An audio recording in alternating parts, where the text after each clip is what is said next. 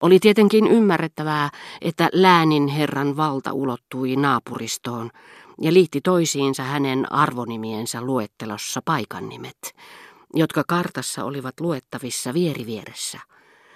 Ja niin minä pyhän keisarikunnan ruhtinaan ja frankkilaisritarin silmikon alla näin rakastetun maan kasvot, joilla niin usein olin ihailut myöhäisiltapäivän auringonsäteitä, tai näin ainakin ennen kuin tämä Reinin Kreivi ja Pfaltzin vaaliruhtina astui sisään.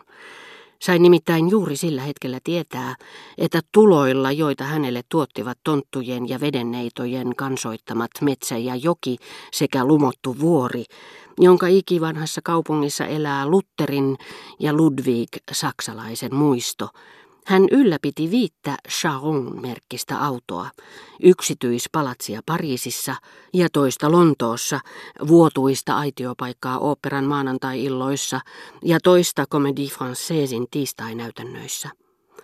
Minusta ei tuntunut, eikä hän tuntunut itsekään niin uskovan, että hän oli erilainen kuin muut yhtä rikkaat ja samanikäiset miehet, jotka eivät kuulu yhtä runolliseen sukuun.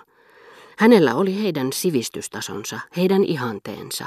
Hän nautti asemastaan, mutta vain niiden etujen takia, joita se hänelle tuotti. Eikä hänellä ollut elämässään kuin yksi kunnianhimoinen haave, nimittäin tulla valituksi Académie des Sciences Morales et Politiquein ulkojäseneksi. Ja siitä syystä hän myös oli tullut Rova de Villeparisin luo. Vaikka ruhtinas, jonka vaimo oli Berliinin nirsoimman pikkupiirin johdossa, olikin pyytänyt saada tulla esitellyksi Rova de Villeparisin luona, hänen ei voi sanoa tunteneen siihen alun perin vetoa. Jo vuosikausia halu tulla valituksi akatemiaan oli kalvanut häntä kuin tauti, mutta hänellä ei ikävä kyllä ollut tiedossaan kuin viisi akateemikkoa, jotka tuntuivat halukkailta äänestämään häntä. Toisaalta hän tiesi, että herra de Norpoilla oli käytettävissään ainakin kymmenen ääntä, joiden lukumäärää hän saattoi vielä taitavaa vaihtokauppaa harjoittamalla kartuttaa. Niinpä ruhtinas, joka oli tutustunut häneen Venäjällä, missä he molemmat hoitivat lähettilään virkaa, olikin tehnyt kaiken voitavansa voittaakseen hänen suosionsa – mutta vaikka hän olisi keksinyt mitä miellyttävää tahansa, hankkinut Markiisille venäläisiä kunniamerkkejä, siteerannut häntä ulkopolitiikkaa koskevissa artikkeleissaan, hänellä oli vastassaan kiittämättömyyden perikuva, joka ei tuntunut antavan minkäänlaista arvoa hänen ponnisteluilleen, ei tehnyt mitään hänen ehdokkuutensa edistämiseksi, ei edes luvannut hänelle omaa ääntään. Tietenkin herra de Norpois otti hänet äärimmäisen kohteliaasti vastaan, eikä edes halunnut hänen vaivautuvan vierailulle, vaan tarjoutui tulemaan hänen luokseen ja lähti itse ruhtinaan yksityishotelliin. Ja kun sitten ristiritari huudahti, haluaisin olla teidän kolleganne, Markiisi vastasi tunteikkaasti, se olisi minulle suuri ilo. Joku naivi, tohtori Kotaarin tapainen henkilö, olisi luultavasti ajatellut, no hyvä, hän on täällä, minun luonani. Hän halusi välttämättä vaivautua tänne saakka, koska pitää minua tärkeämpänä henkilönä kuin itseään. Hän sanoo olevansa onnellinen, jos minut valitaan akatemiaan. Onhan sanoilla myös jonkinlainen merkitys pahussoikoon. Niin että ellei hän tarjoudu äänestämään minua, sen täytyy johtua siitä, ettei se edes tule hänen mieleensä. Hän puhuu aivan liikaa minun suuresta vaikutusvallastani. Hän varmaan kuvittelee, että paistetut leivoset lentävät suoraan suuhuni, että minulla on käytettävissäni niin paljon ääniä kuin haluan, eikä siitä syystä tarjoa minulle omaansa. Mutta jos minä otan sanasta miestä, panen hänet ahtaalle, näin kahden kesken, ja sanon, no, äänestäkää sitten minua, hänen on pakko tehdä se. Mutta ruhtinas von Pfaffenheim ei ollut naivi. Tohtori Kotar olisi käyttänyt hänestä sanontaa terävä diplomaatti, ja hän tiesi, että herra de Norpois oli diplomaattina vähintään yhtä etevä, ja ymmärsi kyllä itsekin erinomaisen hyvin, kuinka suuren palveluksen hän voisi tehdä ehdokkaalle äänestämällä tätä.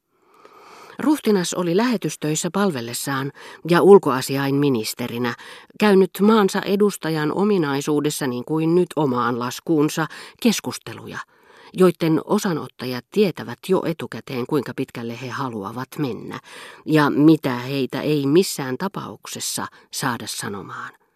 Hän oli varsin hyvin selvillä siitä, että diplomaattien välisessä kielenkäytössä keskustella merkitsee samaa kuin tarjota, ja juuri siksi hän oli hankkinut herra de Norpoille pyhän Andreaksen ritarimerkin.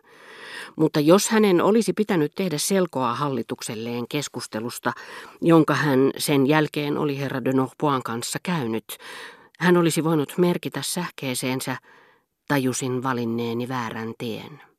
Sillä heti kun hän oli ottanut esille akatemian, herra de Norpois oli sanonut, Minusta se olisi suuremmoista, kerrassaan suuremmoista kollegojeni kannalta. Heistä on varmaan äärettömän imartelevaa joutua teidän huomionne kohteeksi. Tämä teidän ehdokkuutenne on todella mielenkiintoinen, hieman erilainen kuin mihin me olemme tottuneet. Akatemia on, kuten tiedätte, kovin kaavoihinsa kangistunut. Se säikkyy kaikkea, mikä haiskahtaa vähän uudelta ja erilaiselta. Henkilökohtaisesti pidän sitä virheenä. En tiedä kuinka monta kertaa olen sen jo tehnyt tiettäväksi kollegoilleni. Enkä ole varma, mutta pahoin pelkään, että sana naavaparrat on jo kerran päässyt livahtamaan suustani. Hän oli lisännyt hämillisesti hymyillen puoliääneen, melkein apart, kuin teatterin lavalla vilkaisten samalla vaivihkaa ruhtinasta sinisillä silmillään, aivan kuin vanha näyttelijä, joka arvioi tekemänsä vaikutusta. Tottahan te ymmärrätte, että minä en haluaisi antaa teidän kaltaisenne huomattavan henkilön sotkeutua peliin, joka on jo etukäteen menetetty. Olen sitä mieltä, että niin kauan kuin virkaveljeni pysyvät yhtä vanhoillisina, on parempi pysytellä syrjässä. Voitte muuten uskoa, että jos huomaan muutosta uudempaan ja elävämpään suuntaan tässä laitoksessa, jolla on taipumusta muuttua muumioiden tyyssiaksi, jos minusta tuntuu, että teillä voisi olla mahdollisuuksia, ilmoitan siitä teille viipymättä. Pyhän Andreaksen ritarimerkki oli erehdys, ajatteli ruhtinas. Neuvottelut eivät ole edistyneet askeltakaan. Sitä hän ei siis halunnut. En ole vielä onnistunut löytämään sopivaa avainta. Tämän tapaiseen järkeilyyn olisi pystynyt myös herra de Norpois, joka oli saanut saman koulutuksen kuin ruhtinas.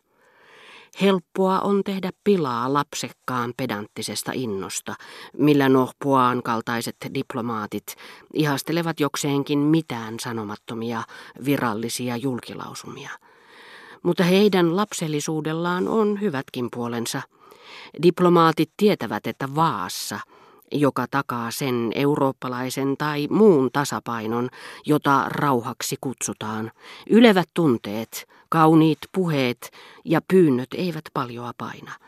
Ja että varsinainen raskas ja ratkaiseva paino on muualla, nimittäin mahdollisuudessa, joka vastapuolella on tai ei ole.